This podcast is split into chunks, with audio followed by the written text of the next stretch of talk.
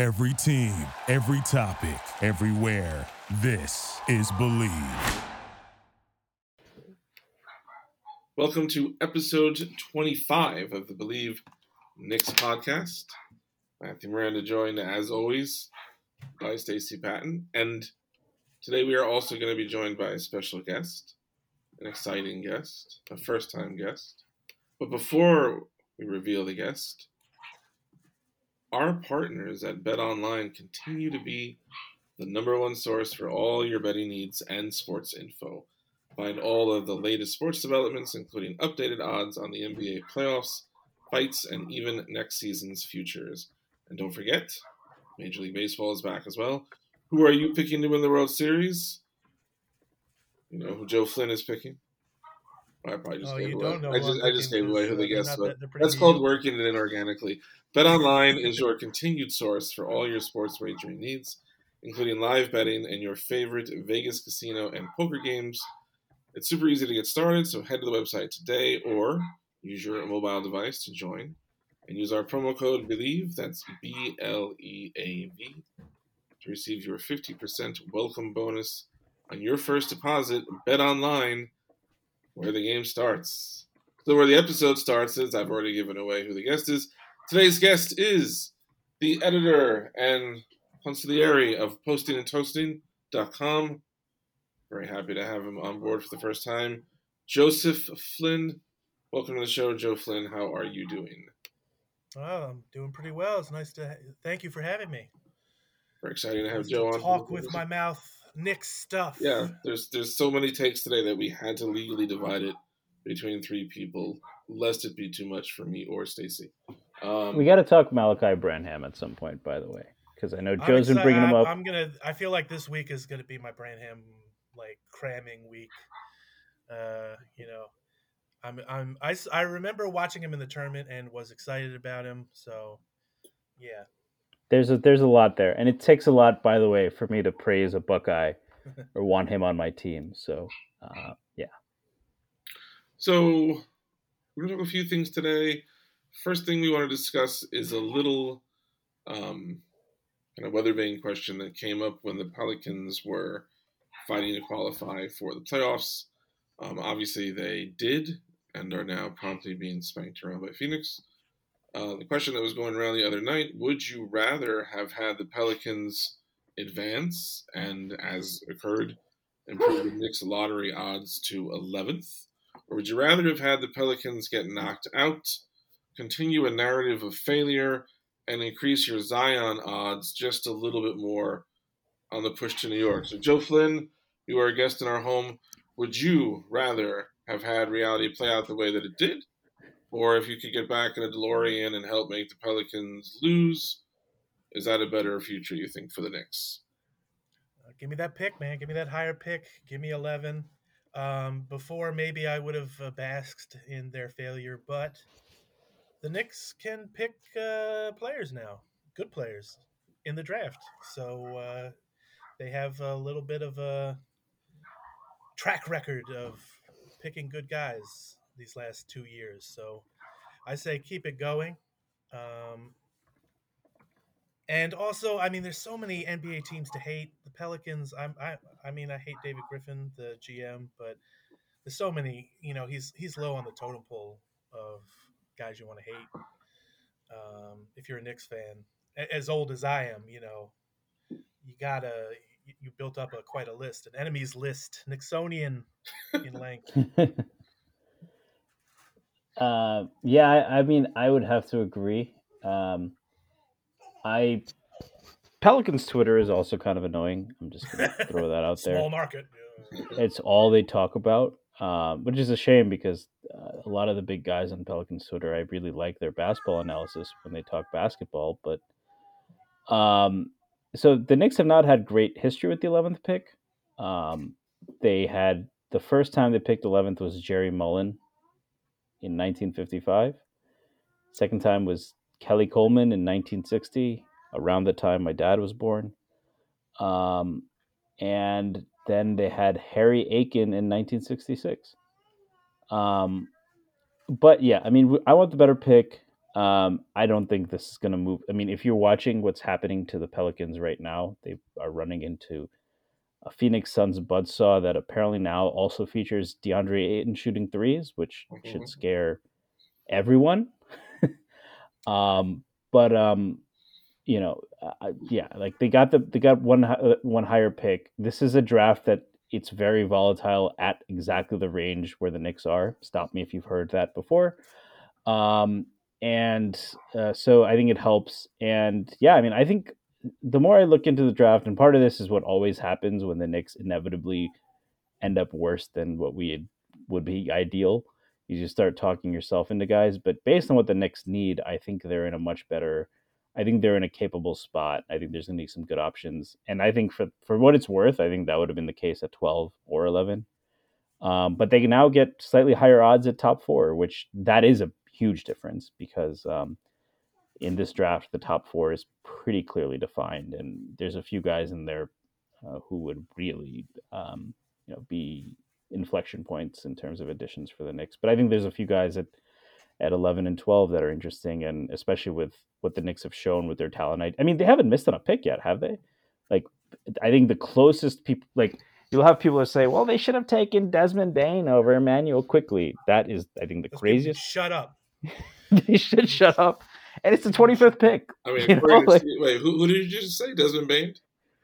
Desmond Bane's awesome. Like I wanted him, Steve but Steve it's also, says that the Knicks should have taken Maxey over apparently Obi Toppin. So yeah, and and that's but also Maxey went twenty first. Like thirteen other teams made that mistake. I think Halliburton over Toppin is a little bit more fair, but also like it would make more like I understand if people are like, we took Kevin Knox over Shai Gilgeous-Alexander, Mikal Bridges. Sorry, I don't want to traumatize people, but Shai Gilgeous-Alexander, Mikal Bridges, Miles Bridges, and uh, Michael Porter Jr., as well as a bunch of. By the way, if you look at the list, it's it's pretty depressing. But that aside, what that list includes Mitchell Robinson. By the way, he would have been a better pick at nine. But um, but the point is like Obi Toppin has looked really good. So I don't think this front office has missed on a pick yet, really. So this is going to tie into something I wanted to ask about Leon Rose. Um, let's say the Knicks don't advance, or even if they do, I guess this will apply either way. Um, I was I was thinking earlier today about Leon Rose and his letter, his email to the next season ticket holders, and one of his themes in the email is how they have continued to successfully build this young core. He mentioned how many players are on um, their first contracts, how many were under, I think, 24. And I want to commit to that and be excited because I think with what I saw this season, the most positive takeaway I took was what the young players showed that they can do. But my head keeps running into this brick wall that Leon Rose, like that specific human being, Leon Rose and World Wide Wes, like those guys were not brought in to develop a young, promising core of players who can win like 42 games next year and maybe 45 the year after. And then let's see where we are in 2026. Like I feel like whatever is accumulating, Leon Rose was hired to turn it into Donovan Mitchell or something like that. There's obviously no way to know this. I'm just really interested in your kind of spiritual self as a Knick fan Joe tends to be very bright and optimistic about everything, clearly. So um, I'm just curious, like, do you believe that if the young core is is is a path or the path to take going forward, that this front office is your inclination that the Knicks could follow that path, or do you think it's like Star Wars and like you, you're gonna your nature's gonna win out and you're gonna be what you're gonna be, and that's gonna mean these people are getting traded at some point. Uh, I'll let Joe take a crack at that first. Oh, thank you. Well, I have to say, um, the word on the street was that the World Wide Wes was the guy who was behind the Quickley pick. So he, hmm. um, I mean, he is yes, he is like the influencer type of guy, but uh, apparently knows ball. Uh, unless he was just picking him because he went to Kentucky. I hope not. Um, I hope he saw something in Quickley, and that panned out very well for the Knicks, I believe. So that's a good question. I do worry about, yeah, I obviously we're all watching the Jazz uh, who, who are the Jazz playing? The Dallas Mavericks without Luka right now Mhm. series. And without Uh, um, a certain player that the Knicks traded to them.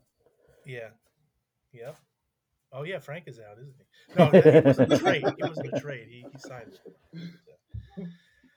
Um, what was I going? to Oh yeah. So the the thing that worries me is yes, them pushing all their chips into the the center of the table. I don't think it's the time yet. I would preach preach patience with this young group because a lot of them have, I think, more than what they have shown this year because of Thibs, because of you know they didn't get to play as much as they should have, and you know especially with like Obi Toppin, when you think about it, if if he's included in any deal, an, an opposing GM is going to be like, oh look, you only played you know what 12, 1200 minutes, uh, you know you were a you know 10, 11 minute a game guy for much of the year. Uh, oh, you did some stuff in April. Who cares? You know, we're, we're, we're not valuing that. And uh, I think Obi is shown to be the kind of player who deserves those minutes and to to hopefully show it in New York. And if you want to trade him after that, then that's a you know maybe I could live with that. But right now, I'm just feeling like Rose should uh, hit the brakes and uh, make some make some tweaks I know. I'm sure Stacy agrees with me that a certain certain player, uh, certain power forward, probably needs to be uh, needs to be off the team next year. But um, you know, other than that, a couple of tweaks, and you know, maybe at maybe at the trade deadline next year, see see who is available. Yeah, I mean, I, I think you know we can talk about Randle. Um, I think that um, here's the thing: if he's um, if he's, I think that what, when you compare Obi to Randle, right? What Randle has is things that come with being quote unquote the guy. Obi is not going to be. He doesn't have the ball handling. That I mean, Randle. You know, we we can you know, you've seen all the spin moves, we've saw seen all the the fumbles, but he his coordination, his handle, uh, his ability to will himself into a shot. Obi doesn't have that. Um, he's not going to draw doubles the same way as Randle. And on defense, I will say, as much as the effort from Randle hasn't been there, he can switch really well. He was honestly probably our best option against Trae Young last year in the playoffs which is both an indictment on the perimeter defenders. And this is where I ask everyone, like, we needed Reggie Bullock and Trae Young for defense. And I'm like, yeah, that's why the defense failed, not because Mitch was out of shape for the first month and uh, Nerlens Noel was hurt and all of that. But getting back to the point, the thing is, if Randle, if we, I think we can all agree that the Knicks offense, this Knicks team right now, is better when they don't play the way they did last year. Which I'm not saying last year wasn't the best option, but we don't agree, right? That like feeding Randle in the post, letting him draw a double, and then playing off of that, that's not where the Knicks are at their best right now, right?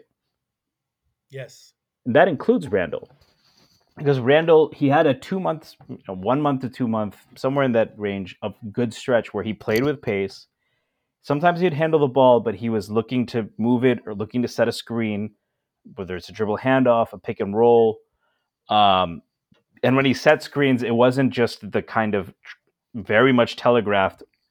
I'm setting this purely to get a, a switch at 25 feet and ISO. Someone who actually is much more capable of switching onto me than I assume. Mhm. Um, it was much more dynamic. Um, you know, it- he's good in that role as a role man, but so is Obi.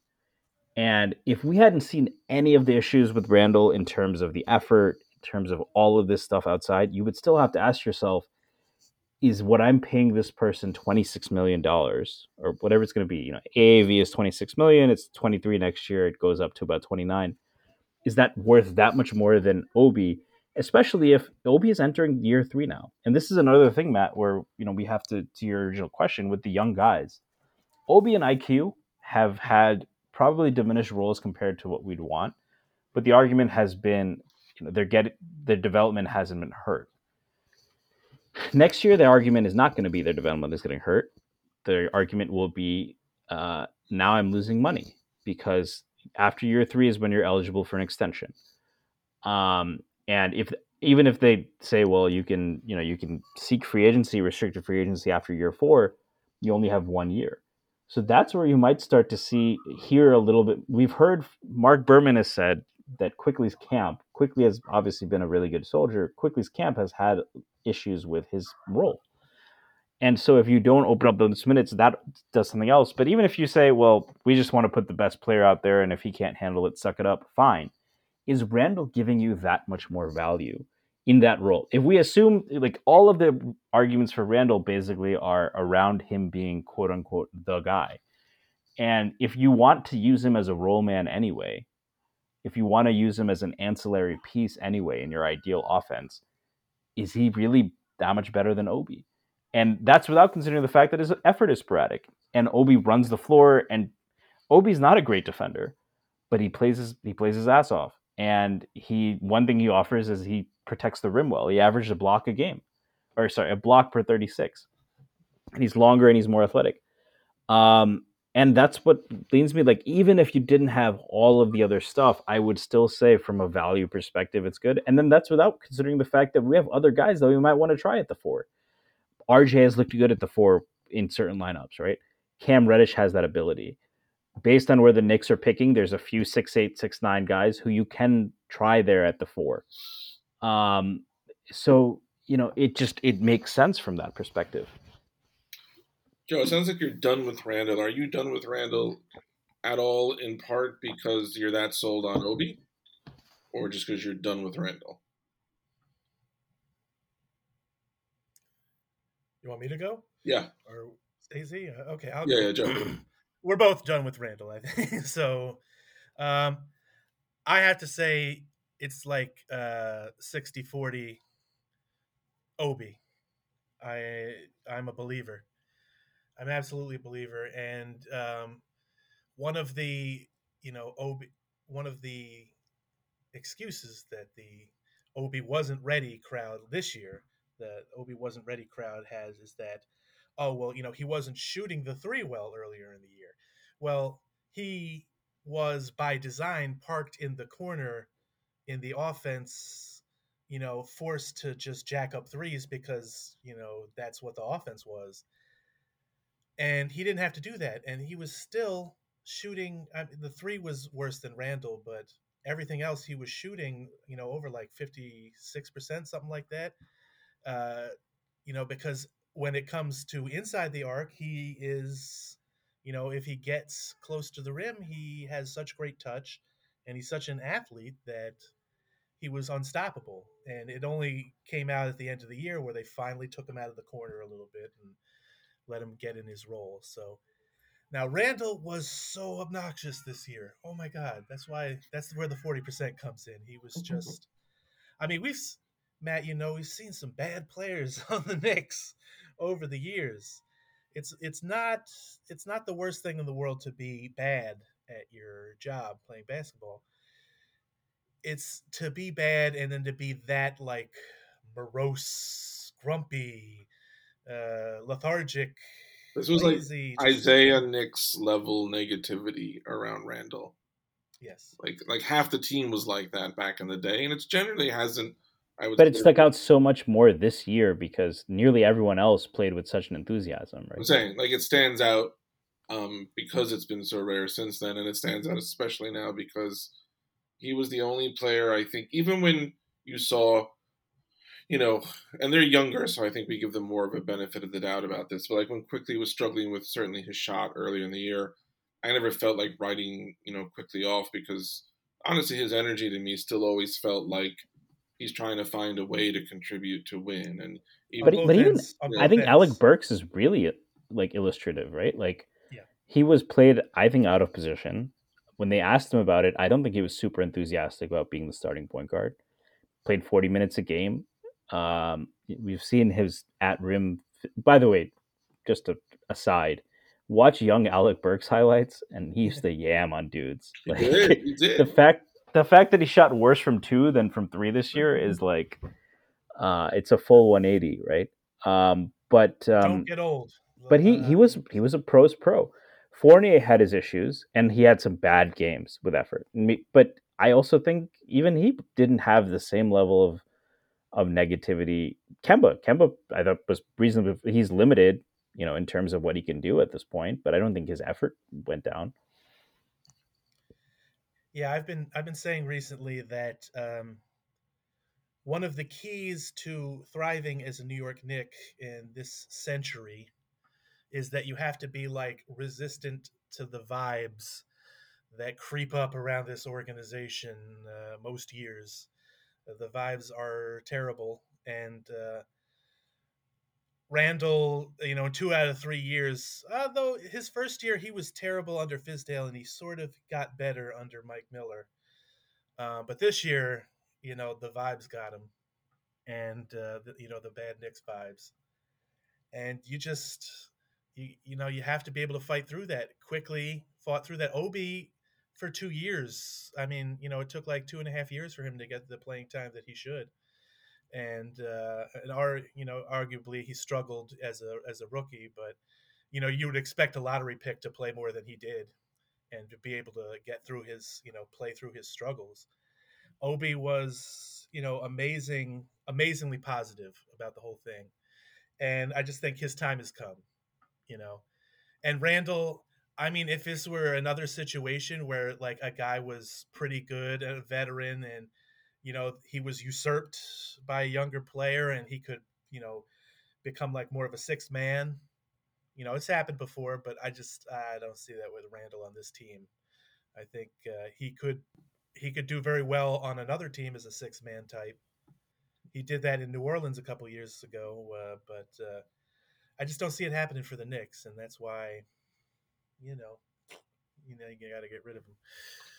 I'm sure there's precedent for it, but can you think of a guy who was uh, and and all like the the lead player on his team, and then went back to a sixth man role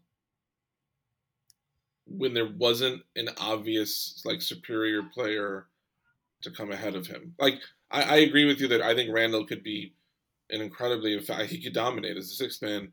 I would still argue that there's no one on the Knicks that I'm that I'm positive today is clearly a better player overall than Randle. You know, so uh, Barrett could be there soon, but I, I wouldn't put him there like today.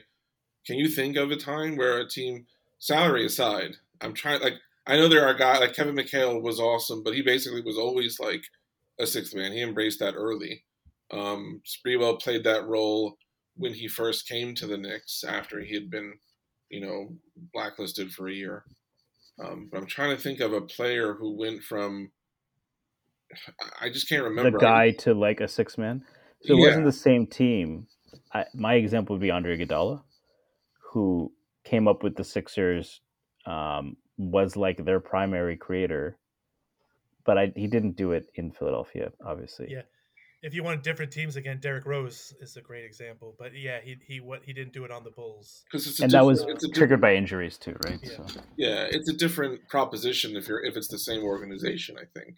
Yeah, I that's why I agree, and that's why like if you're an Obi believer like I am, and you think Obi should start like I do, it's just hard to see that happening with Randle here, and. uh again with Thibs being like a lock to return is that does that mean like how is he going to give Obi more minutes? We know he can he could if he got more creative with smaller lineups and uh, playing them together, but he won't.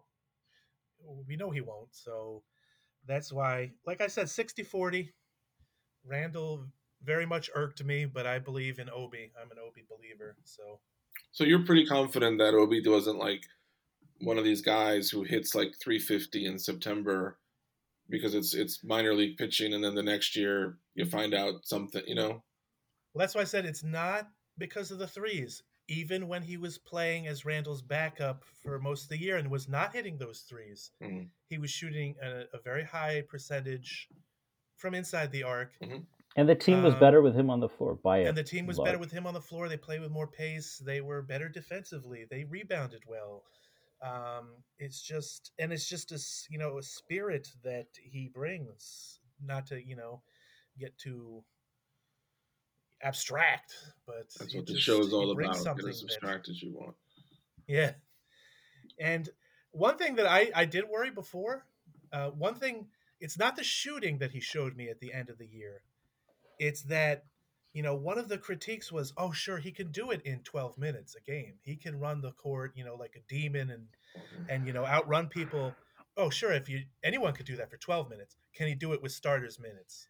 And he was playing 40 minutes at the end and he was still beating everyone down the court. He's an incredible athlete, incredibly conditioned, and like I said, I just uh, I'm a, even throw the throw the three point shot away.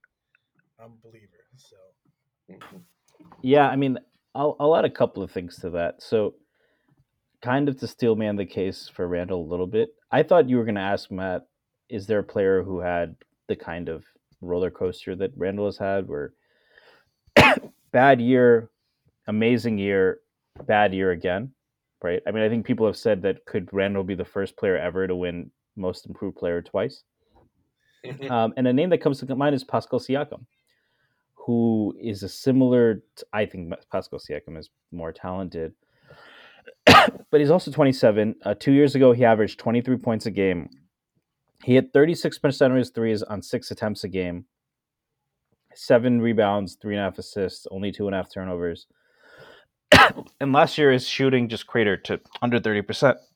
This year, it hasn't he's at 34% on three attempts a game which is that's like a guy who's not really a shooter and if you've watched the raptors like that's not really his role but he's he's come he's bounced back in that role as a creator. So that would be something like and that would be maybe more of a hybrid role because it, it's helped the raptors it's probably helped siakam too that they have they added scottie barnes um, you know, they have vanvleet the roles are a little bit more defined. O- OG Anunoby has taken a step, so maybe maybe having more ball handlers will take Randle out of that. Although I, I would say I think they had them this year, and for whatever reason, whether it's Thibs or Randle, uh, and that goes to Joe's point. It's like it might not be either one of them by themselves, but it's that combination that just feels toxic. Like I don't know if you guys watch The Sopranos, but um, Schwinny posted a pretty funny picture of um, anyway, in I think the fourth season, uh, one of the main characters from Sopranos, who's an addict,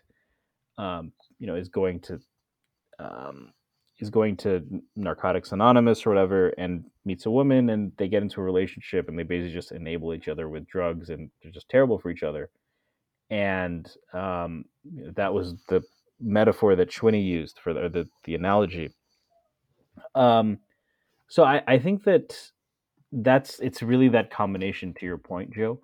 I'll also add on Obi's threes. Um, I think the Obi's like Obi's threes and the fact that they're going in was kind of a sigh of relief for me. It's like, okay, I need to know that he can do this. Like, like he needs to not be a twenty three percent three point shooter whatever.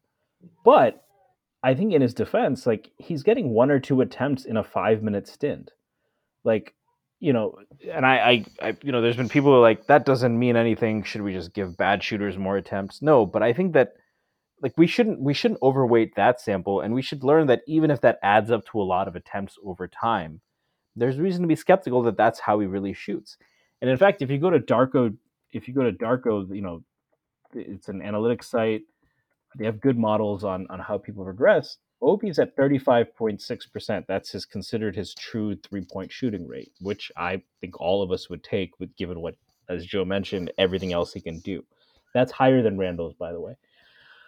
Um, and you saw that, and I'm going to use this to plug another Knick, who I think is an excellent shooter, who's shooting in the mid 20s from three, and that's Deuce McBride. And like everyone's like, well, he can't shoot, and I'm like, yeah, he gets three minutes at a time, and he gets to take one, and that's it. And it could be a late shot clock thing. It could be just you know somebody's throwing him something. Like I don't think you can really draw too much from that. And sure enough, Deuce's Darko projection is also still pretty high because he's great um, free throw shooter. Obviously, he's shot the. I mean, he was a forty percent three point shooter in college. Excellent shooter in the G League.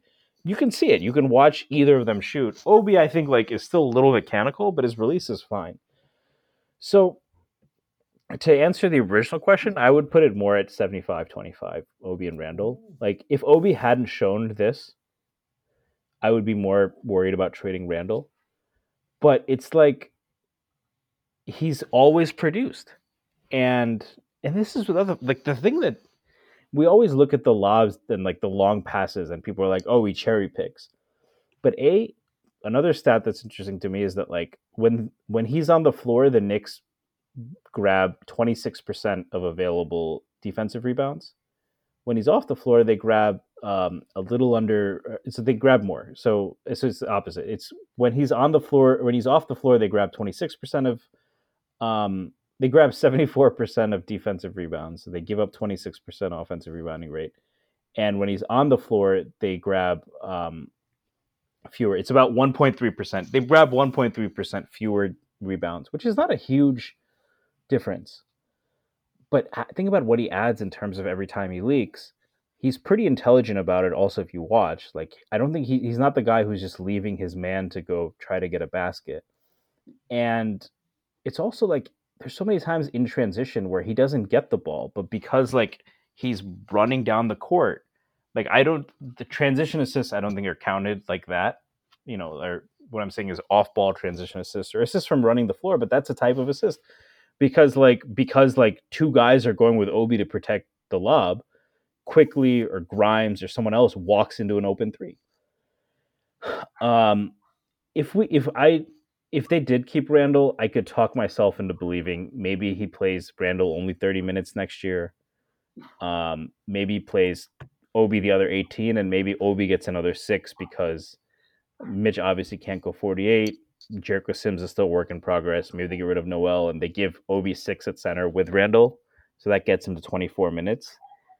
I could talk myself into that, but again, I have to ask myself, like at that position, is Randle worth the extra money? When you look at how the offense as a whole performs, not who is the better individual player, is Randle worth that extra money? And I keep coming back to no. And I would say 75% of that, at least, is what is is all of the impact that Obi has. And last thing I'll say in this, I've been talking for a while.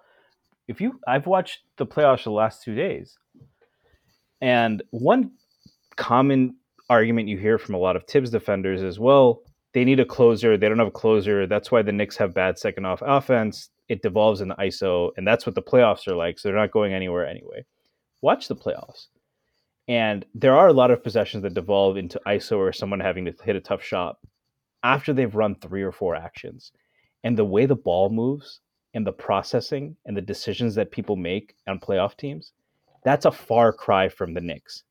But one player who exhibits that ability is Obi Toppin. And and that matters. And I think for where we want to go, that's that's really important.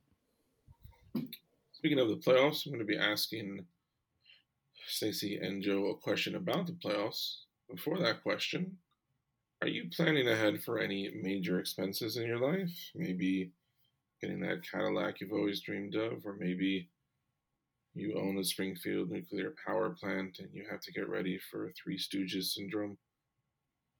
Don't put those car repairs or medical bills on a high interest credit card. Credit Karma can help you look for a low interest personal loan that can save you money while you pay off your purchase. Credit Karma uses your credit data to find loan offers that are personalized to you so you can have a better idea of what loan amount you can get approved for. Credit Karma will even show you your chances of approval so you can choose between loan offers that you're more likely to get approved for and apply with more confidence. Comparing loan offers on Credit Karma is 100% free, won't affect your credit scores, and could save you money. Ready to apply? Head to creditkarma.com slash loan offers to see personalized offers Again, that's creditkarma.com slash loan offers to find a loan for you. That is creditkarma.com slash loan offers. Credit Karma apply with more confidence today. Joe Flid, a lot of playoff drama the last couple of days.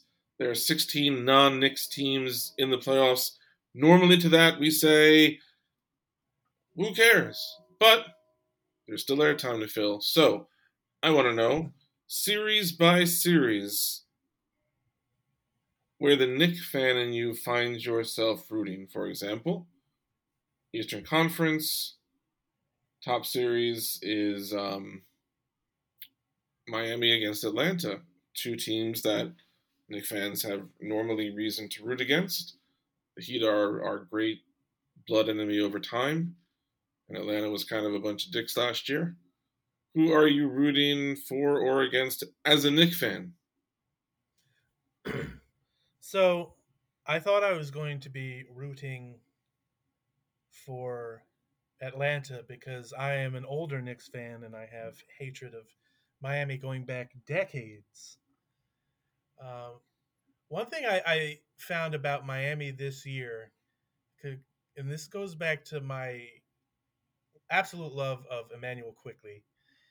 Um, I just like for the last two years, like even when they were good last, even when the Knicks were good last year, they just could not solve Miami. Mm-hmm. Uh, they got swept by Miami. Uh, they hadn't beaten Miami in Miami. They hadn't beaten the Heat in Miami in like six years.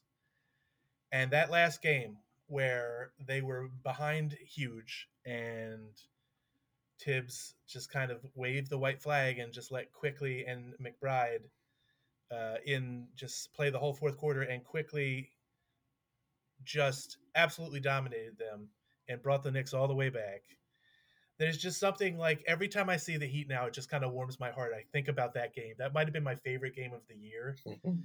Um, and now I watch them, and in game one, they just demolished the Hawks, and they just humiliated Trae Young, which is, I mean, I I, I loved it. So I was surprised. Um, also, you know, Trae, you know, beating Cleveland and doing his thing again. Uh, just not, don't like him. I, I respect him. I respect the hell out of him, but uh, don't like the guy. And uh, again, it goes back. I could throw in another Quickley is great uh, anecdote. In uh, the second or third game they played the Heat, not the Heat, the the Hawks. Um, Trae had like 30 points in three quarters, and they put again Thibs waved the white flag. Think in his mind, put in IQ. Uh, Trae did not score again until the Knicks had come all the way back and uh, had conquered the Hawks. So again, in this one, I just I'm just thinking when I watch the game, I'm just like IQ's awesome. Uh, these screw these guys. Uh, but yeah, I, Trae Young uh, don't like him. The Heat don't like him either. IQ, I like that guy. So what's your final verdict then? I would say I'm rooting for the Heat. I hate it. Mm-hmm. I mean, um, did Jeff Van Gundy hang on Alonzo Mourning's leg so that we could root for the Heat? oh yeah, it feels terrible. Uh, I, of course, this is not the only Sophie's choice that we face in the not. Eastern Conference playoffs. It is not. No, that this is far from the worst. I think we all know what the worst one is, yeah. and I had no qualms about taking a lot of joy in one of those today. Mm-hmm. Um, but mm-hmm. I would say, uh, I don't know. I was talking about this with Schwinn. I kind of, I still am going to root against Trae Young, but he has endeared himself to me a little bit. He's a, he's a fantastic player. He does yep. he does his bullshit. He's also a fantastic player. He's, he's arguably one of the top five passers in the NBA, and I'm not just talking about guys who rack up assists. The creativity, um, like he can shoot from anywhere. He he plays with joy, which is what we love about IQ and, and Deuce. Like if IQ decided to work out with Trae Young this summer, I think that'd be awesome because I don't think he'll be that level of player, but it's a similar type of thing. Um, I do think Trae is an awful defender and not close to IQ in that regard, but I don't. I, I, it's it's tough for me because um, I don't hate him in the same way I did last year but also I kind of I like the Heat and the Celtics. I don't know if you feel the same way, but the Heat and the Celtics are two teams I grew up hating. Yep. And I kind of like the players on their teams and the coach. I like I like Erik Spoelstra a lot. So I'm Asian American. I think that kind of is more meaningful than I think I've realized before. But I like Spoelstra because of that, uh, as well as the fact that I think he's one of the top two coaches in basketball. Um, so is no, it Tim Spoelstra for you or Spoelstra? It's Spoelstra Tim. Okay. Uh, I well, I Kurt Rambis isn't currently coaching, but he would be number one. So. um, but um, and I, I like um, so I like what he's done for a while. Um, he gave my alma mater, our coach, who I I love, Juwan Howard. Um, and then you have their team, the way they play, like what he does with Bam. Like it's tough to hate Jimmy Butler, to be honest. Like he's just a like, especially Tyler if you- Herro, on the other hand. Tyler Herro is. We're not going to talk about that. The the guy who I will soon will soon be surpassed by Immanuel Quickley once we get once he finally gets some minutes. Um, that series, I guess I would be pulling. I guess at this point I'm like, I'm I I, I want the better teams to win, besides one series because or the higher seeded teams to win besides one series because there is absolutely just as one team I, I at no there is no way I would be remotely happy about anything in the world if this team were to win. So um, yeah, I'm gonna root for the Heat because they probably have the better chance of knocking them off. I'm going for the Hawks because I don't hate the players on the Heat, but like they're just not fun to watch play for me. Like, I, I, I, Trae Young is fun to watch play. Like he is. If that guy's a Knick in three years, they will fucking throw rose petals in front of him like wherever he goes in the city. Like he is so fun, just just in terms of entertainment value. So I'd rather see them advance than watch like Jimmy Butler and Adebayo getting like 19 free throws between them. Like I don't I don't need that in my like Kyle Lowry drawing four charges. It wins games. I don't want to see it. I want to see Trae pulling up from the logo like four times a game. Obviously, the big series that we cannot avoid talking about Milwaukee and Chicago. Um, the Bucks the Bucks playing out game one today. This doesn't have all the obvious um, present day energies, maybe. Um, but certainly, old time Knick fans will have a thing with the Bulls, and even older time Knick fans will have a thing with the Bucks. So, um, I feel this way. I think the way that you were saying, Stacey, about Miami and maybe Boston. Like, while I hate the Bulls historically and always shall, I don't really hate this particular team. I don't really have reason to. Um, but I like the, enough. I just like the Bucks, and so I want Bulls fans to have nothing. Plus, I really don't like that everyone said the Bulls would be good, and they were. Like I want, I wanted, to, I want their season to end on a bad note. I want them to end feeling bad about themselves. Yes, so I'm rooting for the Bucks. Anyone else wants to jump in on Milwaukee, Chicago? I feel like this is going to be unanimous pro Bucks Yeah. crowd. Um, first of all, the the fact that the they finished with a worse net rating than the Knicks and uh, Yeah. ended up. I mean, let's you know just that kills me. The DeRozan thing, the early season Bulls fans like, oh, you know, because I I said I talked some shit. Last yeah, me summer. too. Uh, I thought the Knicks were going to be better. I mean, in a way, they were. Not wins and losses, you know, net rating. I didn't specific, specifically say why they would be better, but uh, yeah. And I said the DeRozan signing was bad. Obviously, it wasn't, Mhm.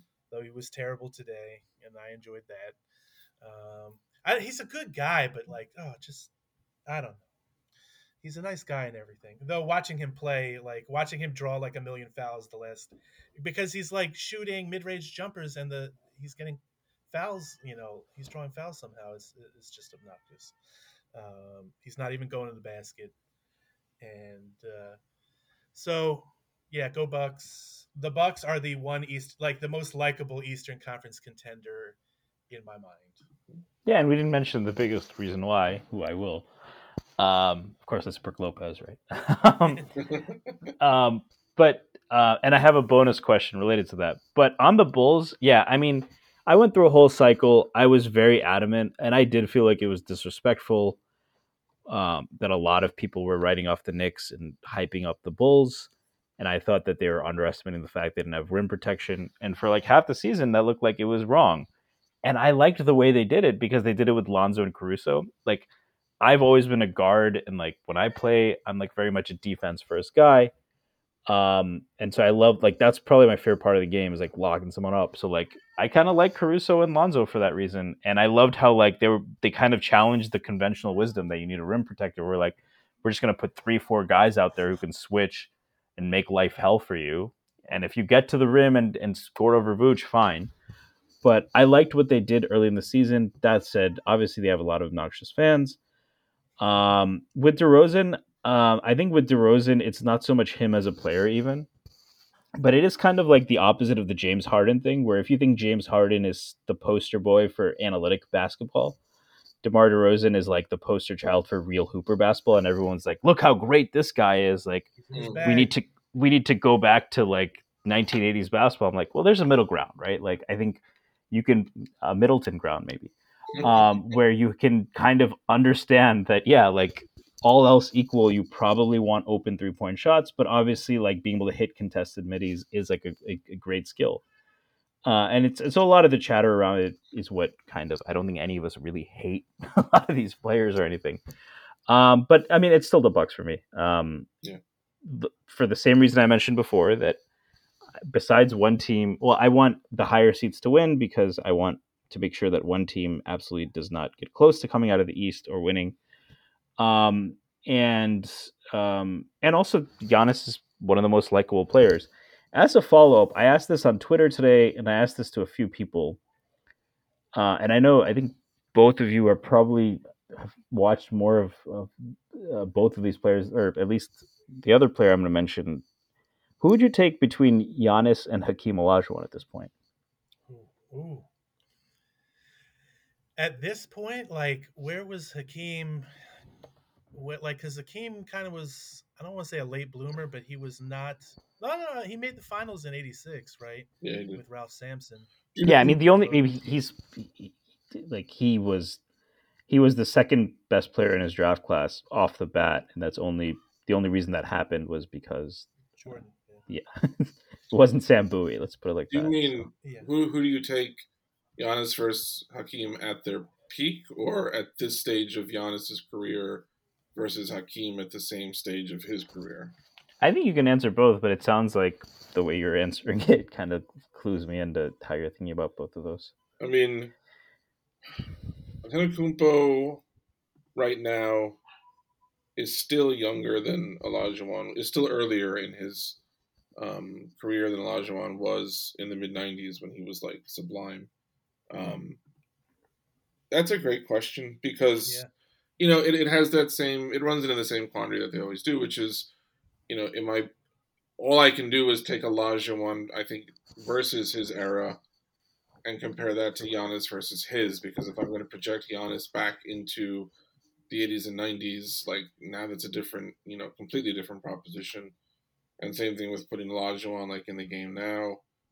Um, the fact that I don't have an answer yet um, tells me that as long as nothing catastrophic happens in Antetokounmpo's future, like he's going to be ahead of Olajuwon to me, which is not something that I say lightly. Um, That's a top ten player all time, easy. yeah, I. He's on the path. Definitely. Yeah, he is. I mean, he really seems like he is. That's what he's there. He doesn't. I don't know. You don't know anything about anyone, but like he plays. a- When you see his game from year to year, and you remember like what he was like, and all the like, he was always gifted, but he had so many rough spots and blind spots, and now it's down to like. I hope he misses some threes because otherwise, there's nothing you can do. Um, and he's he's so that's such a great question. Yeah. Yeah. Um, I think uh, Hakeem was in some ways the perfect player for his era because he it was still the age of centers Mhm. and he dominated the other centers uh, um, in his era. He dominated young Shaq. He dominated Ewing. Ewing, as much as I hate to say it, uh, he really, really dominated David Robinson, uh, who apparently hated. which adds to uh, my argument that Patrick Ewing is technically the greater center, despite Yeah. Despite the hype. And I- I'll I'll add on to that. There they did a subsequent interview. I don't think Hakeem hated Robinson.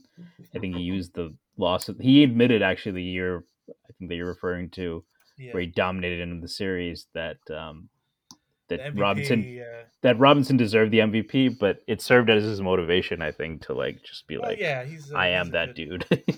he's a good dude, but uh, yeah, he he he had a Jordan-esque way of uh, finding beads to uh, to get in to people. But Giannis is in some ways like just, I mean, he is the freak. Like he doesn't, you know, when you think of this era, you probably think of like Steph Curry, uh, the guy who's like emblematic of the era, and Giannis is very as far away as a great player can be from Steph Curry. Like he doesn't do those things. So they're very uh, Hakeem and Giannis. But I, th- I think to that point, right? Like Hakeem was also six ten on a good day. He dominated as a big man, being kind of a smaller big man, and Giannis has dominated really as a guard, being a ginormous guard in the era. So in the era of the big man, Hakeem dominated by being an under or not massive big man, Mhm. And Giannis dominated in the era of the guard or the wing by being a massive guard wing, right? There, there, there. It's an interesting case. I, I, I will refuse to answer. I don't know. That's fair too. That's fair. Uh, Sixers Raptors, Stacey. Um, ooh, uh, I'm gonna go Sixers because I love Tyrese Maxey and Joel Embiid, and that um, overshadows my distaste for um, James Harden. But and I, always I went to Doc Rivers basketball camp when I was a kid. He actually lived in my hometown when he played for the Knicks. So I I actually, even though I know a lot of people hate the Sixers, I don't have a rough spot for them. I will say. I love what the Raptors are building, and I love how they play defense and like all that length. And I think that's something the Knicks should emulate.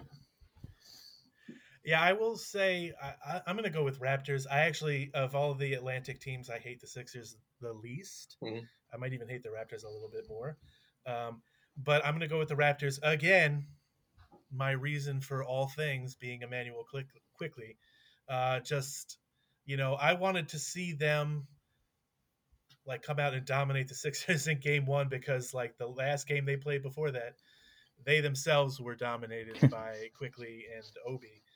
Um, just they are a freakish team of uh, long mutants, and it is very interesting.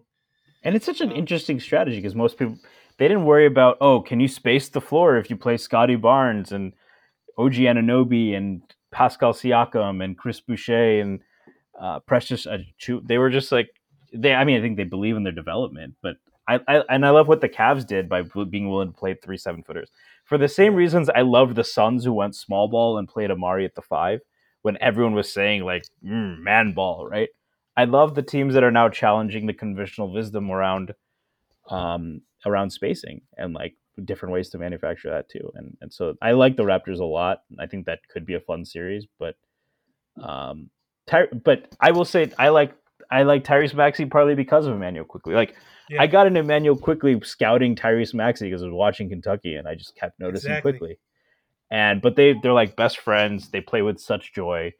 Uh, hopefully that recruitment will bring uh, Maxey up I ninety five at some point. But you know we'll see. The correct answer is the 76ers, not only because Doc Rivers is a one time Knick, but also because the Raptors eliminated the Knicks in the 2001 playoffs. Good. And Sixers, gave us Andrea Bargnani, but that's another reason. See, that's even another Yeah. reason. So go Sixers. Um, and then in the, Don't don't don't. I mean, Celtics Nets, you know, there's no right answer. I've seen a lot of different feelings about this. I have one particular team that I will be supporting, but I'm interested in what our guest has to say about this matchup. Okay. Uh God. After so many years of being like, there's no rivalry, I don't care about the Nets, I'm going to have to break all my oaths. And uh, I'm root. I was absolutely rooting for the This Celtics. Game of Thrones level shit. Look at this. The alliance turns because Yes. the true evil coming from the north is actually Coming I mean, from across Brooklyn. river. yeah yeah yeah. Okay. Yep. I just, uh, first of all, there are many likable guys on the Celtics. I think Ime Ime Udoka is a very great, handsome coach. I wanted, I actually wrote an article for PNT that he should have been instead of uh, instead of Thibs, Ime Udoka should have been the coach because uh, he was handsome enough to reach Frank Ntilikina on a handsome man to handsome man level. And he would have gotten the most out of Frank. There's no way Thibs was relating to Frank Ntilikina's. No, no, no, too too beautiful. Thibs can't couldn't he wouldn't have been worried about uh, about Frank stealing Neil Neil His Long? wife, yeah. So they're just uh, the Celtics, and you know the Knicks beat them twice. So you know if the Celtics go on to the finals, I could be like, oh, well, oh yeah, we'll remember RJ's game winner. Uh, yeah. They, well, the Yeah. two of the best games, the first game of the season yep. Yeah. 28 game. And the RJ game winner. Mhm. Um, yeah, I I am unequivocally hundred percent pro Celtics. Um, I don't care if this makes it a rivalry anymore. I have the only feeling I have towards the Brooklyn Nets is pure, unadulterated hatred.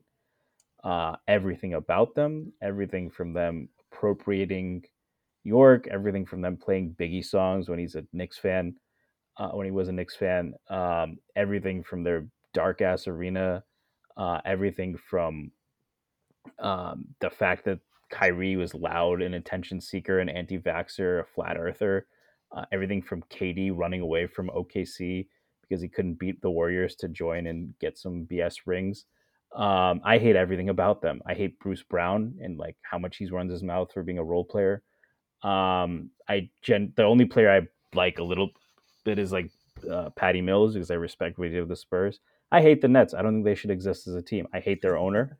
Uh, I'm not going to get us in any kind of surveillance by saying why. uh, So I'm just going to say leave it at that. Um, I hate the hypocrisy with how they're framed on ESPN, while the Knicks are Knicks and their fans are looked at as bad guys, like the big market bad guys, and they're unethical. When you look at who the Nets are and who their fans are, um, I hate the Nets. I genuinely, the I would think this was the worst playoffs ever if the Nets got out of the first round, let alone won the won the NBA title. And I hope the Celtics sweep them. And I was genuinely glad to see Kyrie sad.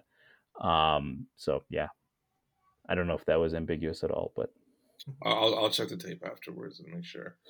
Um, so there's a really good chance that the Nets could lose the series, and if the Nets do lose the series, it would mean that three years into the KD and Kyrie era, they will have basically accomplished what the Melo stat Knicks did, which was beat the Celtics once, and that's it. Can you imagine if the Knicks get KD and Kyrie a couple years ago, and then get a third star, but have to backtrack and turn him into Ben Simmons, who's not even available to play. And you might, after three years, have one round. To your credit, the amount of shit the Knicks would get if that was them would be unprec- It would be unprecedented Yeah. because the Knicks have never been that good and fallen that short.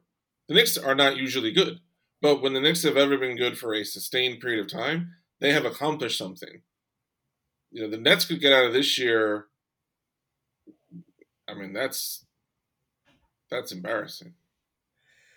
There's something about the fact that yeah, that K- KD uh, and Kyrie have have stumbled onto this idea that like, man, we can live in New York but get none of the scrutiny that a New York team would usually get Yeah. for failure. Yeah. and like they love it. or being an And anti it's so vaxxer or a obnoxious flat earther or any of that. And it translates to the it translates at least to Nets Twitter and Nets Daily and shit because like Well, when I, I went on Nets Daily tonight to see I wanted to see like I wanted to see the suffering, but I wanted to see like what the vibe was. and I should have known, of course, there's this whole like you know what?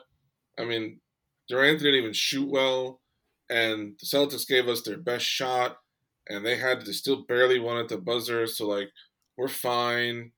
And it's this thing that like everything that happens in the Nets universe gets this blase response from the fans, from some of the fans, that like it's all just they have like this religious fervor that everything that goes wrong is actually okay because they just have this deterministic faith that they are destined to succeed, and they haven't actually done anything.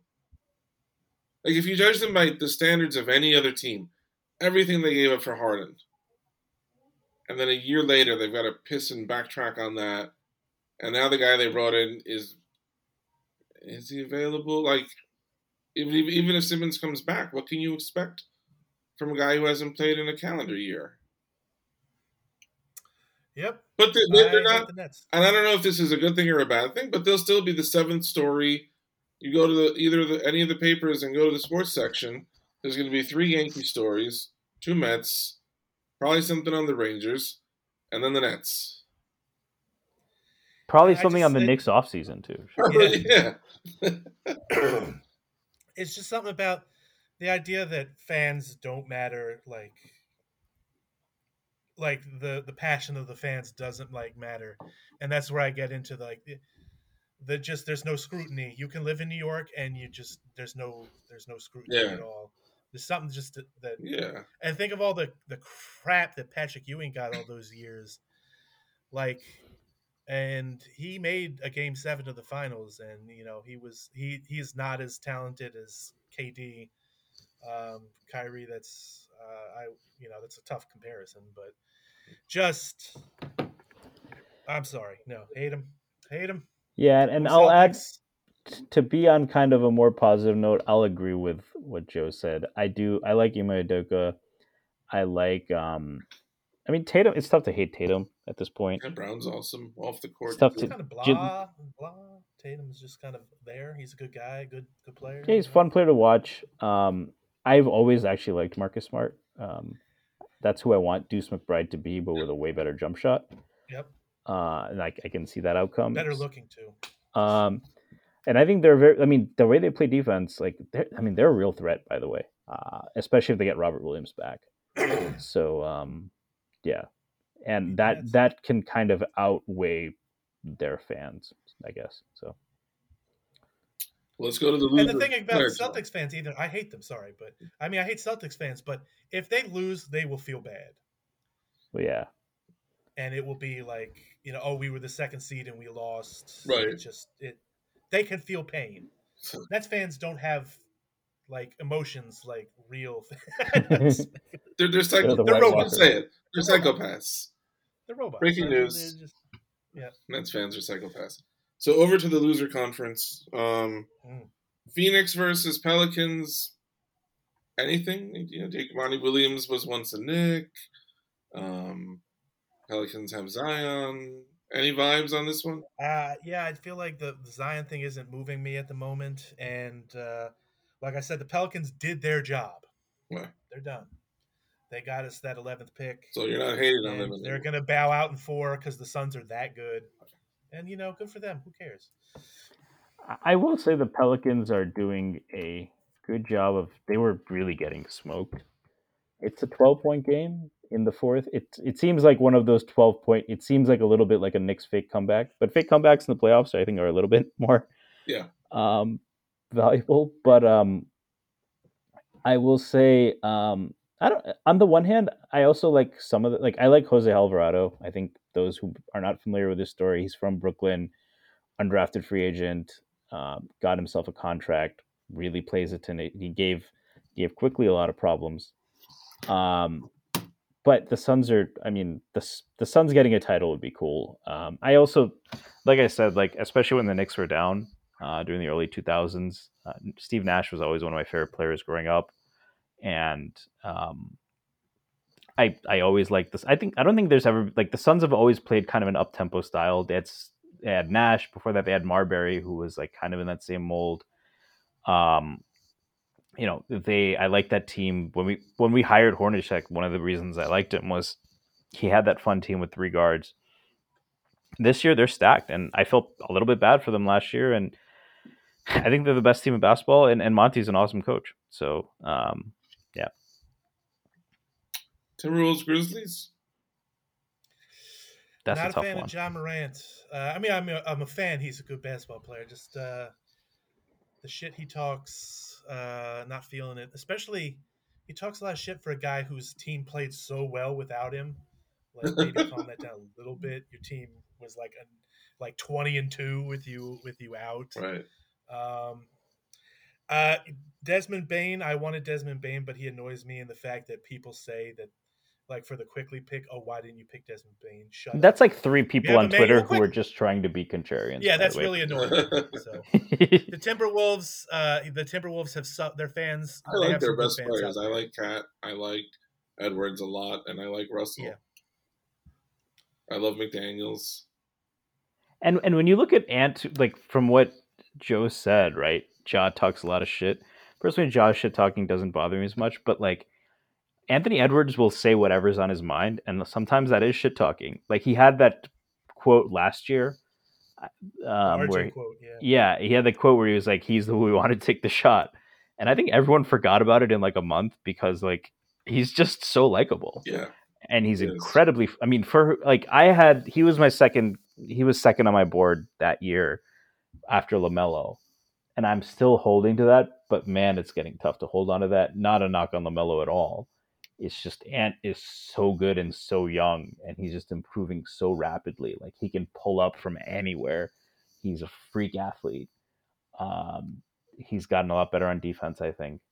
Uh, and I've also, I'll also say, I felt pretty bad for Cat. I think um, he's gone through a lot over the year, last year or two. Lost several family members to COVID. Gone through a lot of criticism that somewhat unwarranted. I think. Um, you know, the last in the play-in game, he had a bad game, and everyone just killed him on Twitter.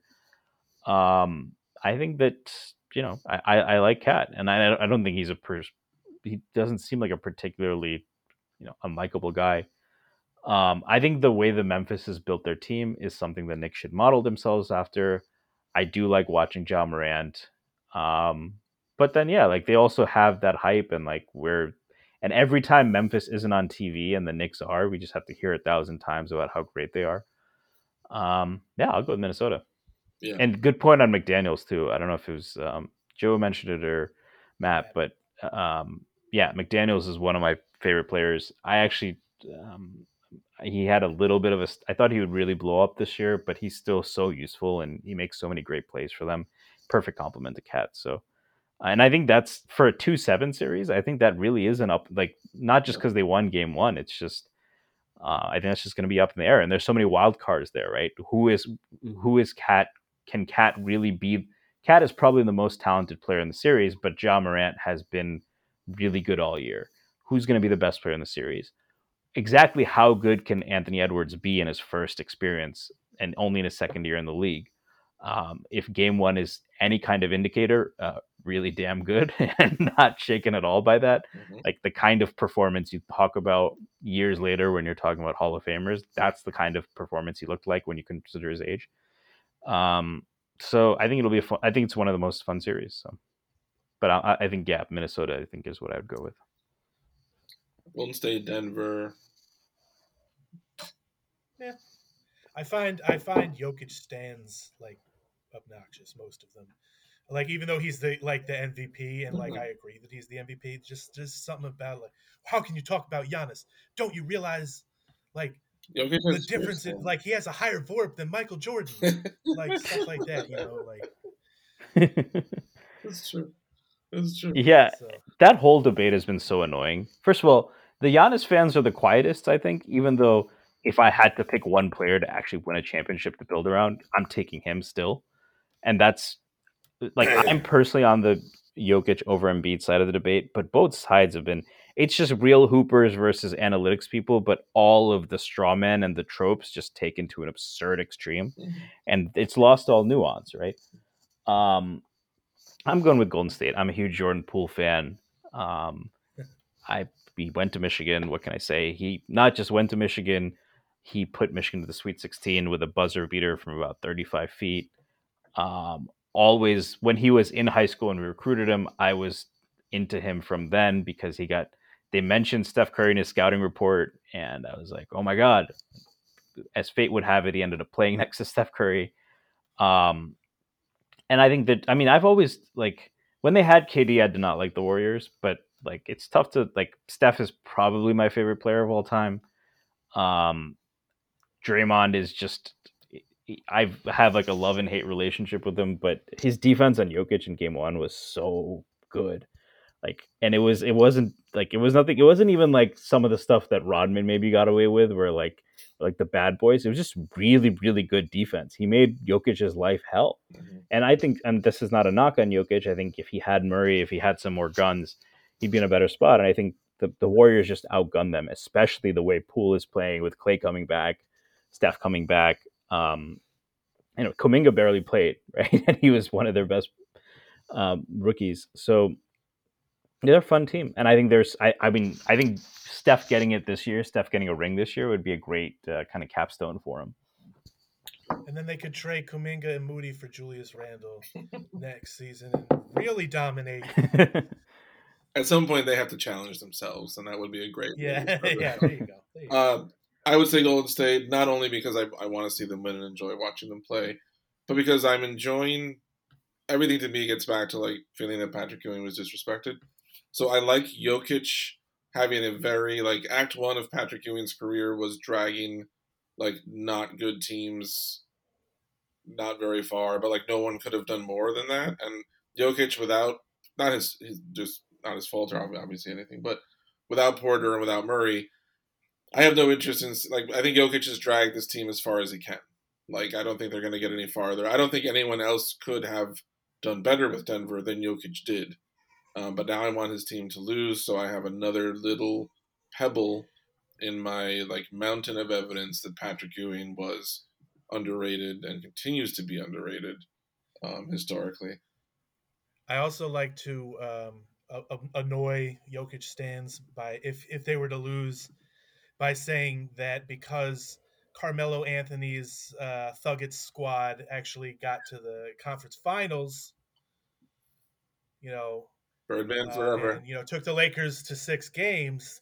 You know, technically they were the better team and he was the better player. So, you know, really, yeah, that was a fun. That was. I remember that. that was a great team. I, That that, was was a a fun that team. was That was a fun team. That's what made me a little bit temporarily a Kobe hater because I thought Melo played a really great series, Mhm. and then I had Kobe stands were are still out, and they were like, "Oh my God, Kobe taught Melo a lesson." I was like, "Nah, I mean, uh, you know, the the Nuggets couldn't throw an inbound pass, and it went six games and all of that, and um, Yeah. yeah, that's a big what if, right? What if what if the Nuggets win that series?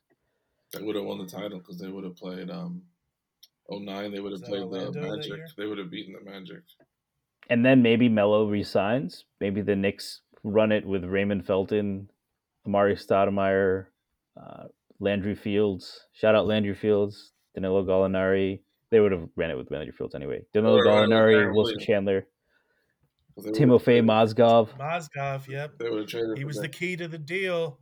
They tried to hold him out, but uh, Dolan caved. Jamal Murray. That was the pick. We traded the Yes, pick it to turn was. Jamal Yep. Murray in there, right? It Yeah. all comes back to Mozgov. Um, last series, much harder for me without KP there, but not that hard. Um, Dallas and Utah. For me, I hate Mark Cuban. I hate Dallas's unearned, smug sense of self-esteem, despite having accomplished less the last ten years than the Knicks have. I like anything. I, I the the Mavs to me are the Nets of the West.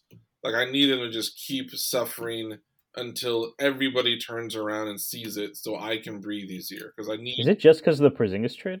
No, I can't stand Cuban and his constant smugness, and it's like like Cuban is like permanently stuck in like 2005. And I'll tell you this honestly, as a writing professor, he spoke on some biography on TV about how he plagiarized his papers, and I fucking hate when I spend time reading someone's paper and investing in it, and then at the end realizing it's plagiarized. I can't fucking stand that. So I've I've hated Cuban. I still hate Cuban. I want them to suck because I want Luka to feel comfortable when he decides to join Zion on the Knicks. So I need just bad things to happen at Dallas. So yeah, Also, I go uh, for the Knicks. Mark Cuban is a big Ayn Rand fan, and I believe he named his yacht the Fountainhead. So uh, I'm sure he did. gotta hate I'm that. Sure he did. gotta hate that. Um, He's such a. I don't know. I hate. I hate. I don't hate them anymore because of the K because KP's gone. Yeah, Um, the this is a tough one. I want the Jazz to have a little. I want the Jazz to go home this year feeling a tiny bit okay about themselves, Yeah, and they got to win a series The- to do that. the Donovan Mitchell thing is Yeah, just that's like, we want the opposite of that, don't we, Matt? we want No, because I'll tell you why. Because I think to get Donovan Mitchell at this point would require the Knicks to make that Melo kind of deal that I don't want them to make. Yeah, I worry about that too. My dream, and I think uh Stacey's talked about, you know, Prez has talked about it. It would be they move up in the draft, and they get that pick, and then maybe they trade that pick for Donovan Mitchell without, Yeah. plus some other stuff. but it's like, man, when when when I think about, I love I love watching Donovan Mitchell, but then it's like, okay, cool, you're gonna have to give up RJ, but not just RJ. You're gonna have to give up Quickley, Grimes. Yeah, you're gonna have to give up Toppin. You know, I want the Knicks to add a star to a good base. I don't want to exchange the good base for the star. I've seen that. And it would depend on how well they can negotiate that. Absolutely, yeah, you know? absolutely. Yeah. Look, if, if if the Knicks can make a good Donovan Mitchell trade, awesome. Um, I'm just afraid. And to to be fair, we talked about this I think last time. I think Dolan showed like learning over time about giving huge deals or, or paying out the, through the nose through a, a big with an injury history. So maybe he's learned also like, all right, I really should stay out of these these negotiations, and maybe then Leon Rose takes care of it. But I'm still rooting for the Jazz because Mark Cuban's a dick, and that is the lesson. Today's episode is sponsored by Mark Cuban is a dick. The Bleav Knick Show is also presented by BetOnline. It's also presented by me, Matthew Miranda, and Stacey Patton, and in this instance, and hopefully many more in the future, Joe Flynn. So for all of us, uh, thank you for joining us, and we will see you in a couple of days. Probably. Thank you for listening to Bleav. You can show support to your host by subscribing to the show and giving us a five star rating on your preferred platform. Check us out at Bleav.com and search for B L E A V on YouTube.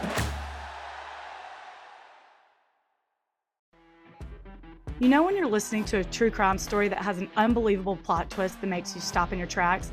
That's what our podcast, People Are the Worst, brings you with each episode. I'm Rachel. And I'm Rebecca. We're identical twins who love true crime cases that make you say, didn't see that coming, and we hate the people responsible for them. Listen to People Are the Worst now on Apple, Spotify, or wherever you get your podcasts.